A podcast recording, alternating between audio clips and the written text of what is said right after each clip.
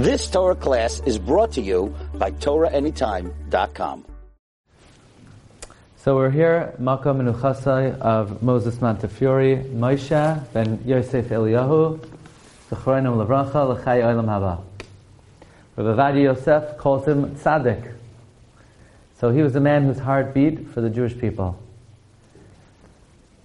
We know Moshe Rabbeinu stood ten Amos tall. Paro, on the other hand, was very short.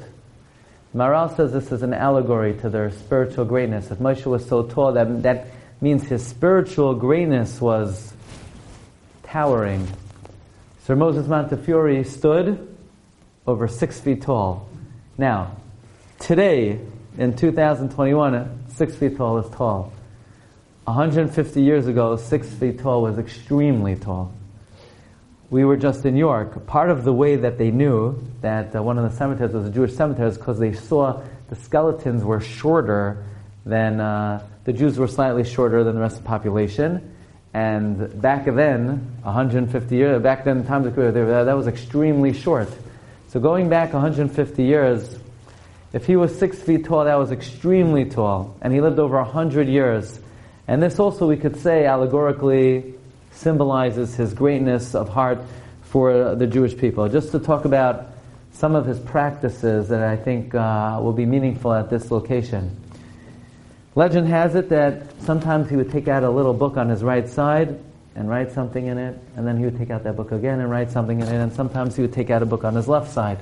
And when asked, you know, Moses, what are you doing? He said, actually, in the business world in December, the end of the year, a businessman makes an inventory on their profits, their earns, their losses for the course of the year. Well, every time I do a mitzvah, I do a good deed, I help another Jew, I think about how I could be of benefit to my community, I record it in the book on my right side. Anytime I say something that's not fully accurate, anytime I do something that doesn't meet up to my standards, I record it in the book on my left side. Every Chodesh Elul, I take out the books and I read them. And I see, do I have more merits or more demerits? And when I see I have more information on the right side than on the left side, I am besimcha, I am happy that I know God will write me in the book of life. I mean, this is a practice of, uh, of one of the tzaddikim, somebody who kept a cheshbon hanefesh of everything that he did his entire life. And that's um, pretty remarkable that he had that practice. Legend has it that in the basement of his palatial home he kept a coffin. And every night he'd go to sleep, he put on his burial shrouds and lie in it for a while. He is reputed to have said that it is very good in eliminating arrogance. Whether the story is true or not, we don't know. But they don't say it about everybody. That was the kind of esteem he was held in the Jewish people. In other words, he was recognized not only for his generosity and philanthropy, but his personal character and his humility, his genuine humility and yiras shamayim.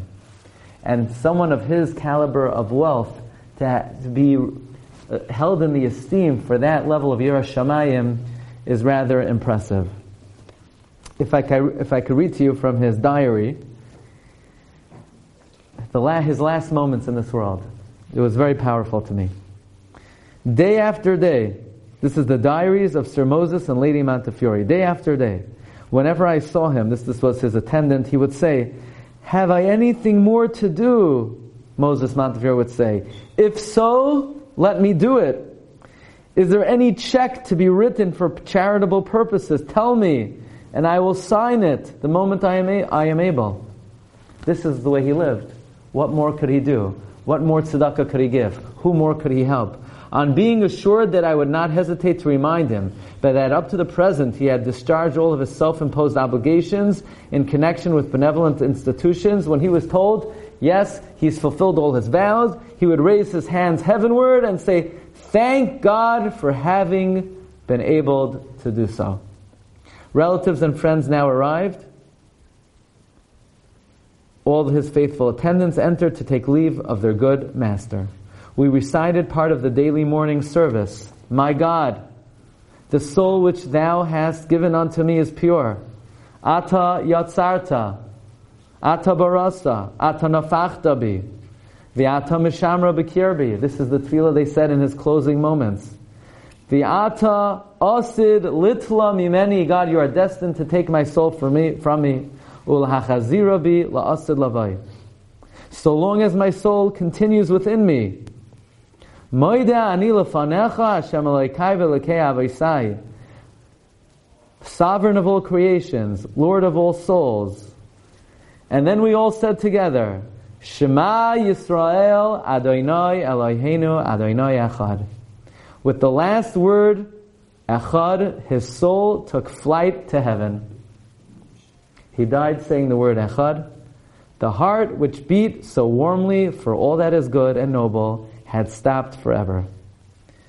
Serene calmness, peace, heavenly peace lay upon his countenance, lit up by the glorious sunset of a life illuminated by the love of God.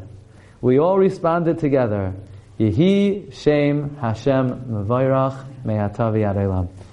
So, B'maka Menuchasai, we hope that our tefillah at a place of an individual who really gave up his life and comfort to help the Jewish people.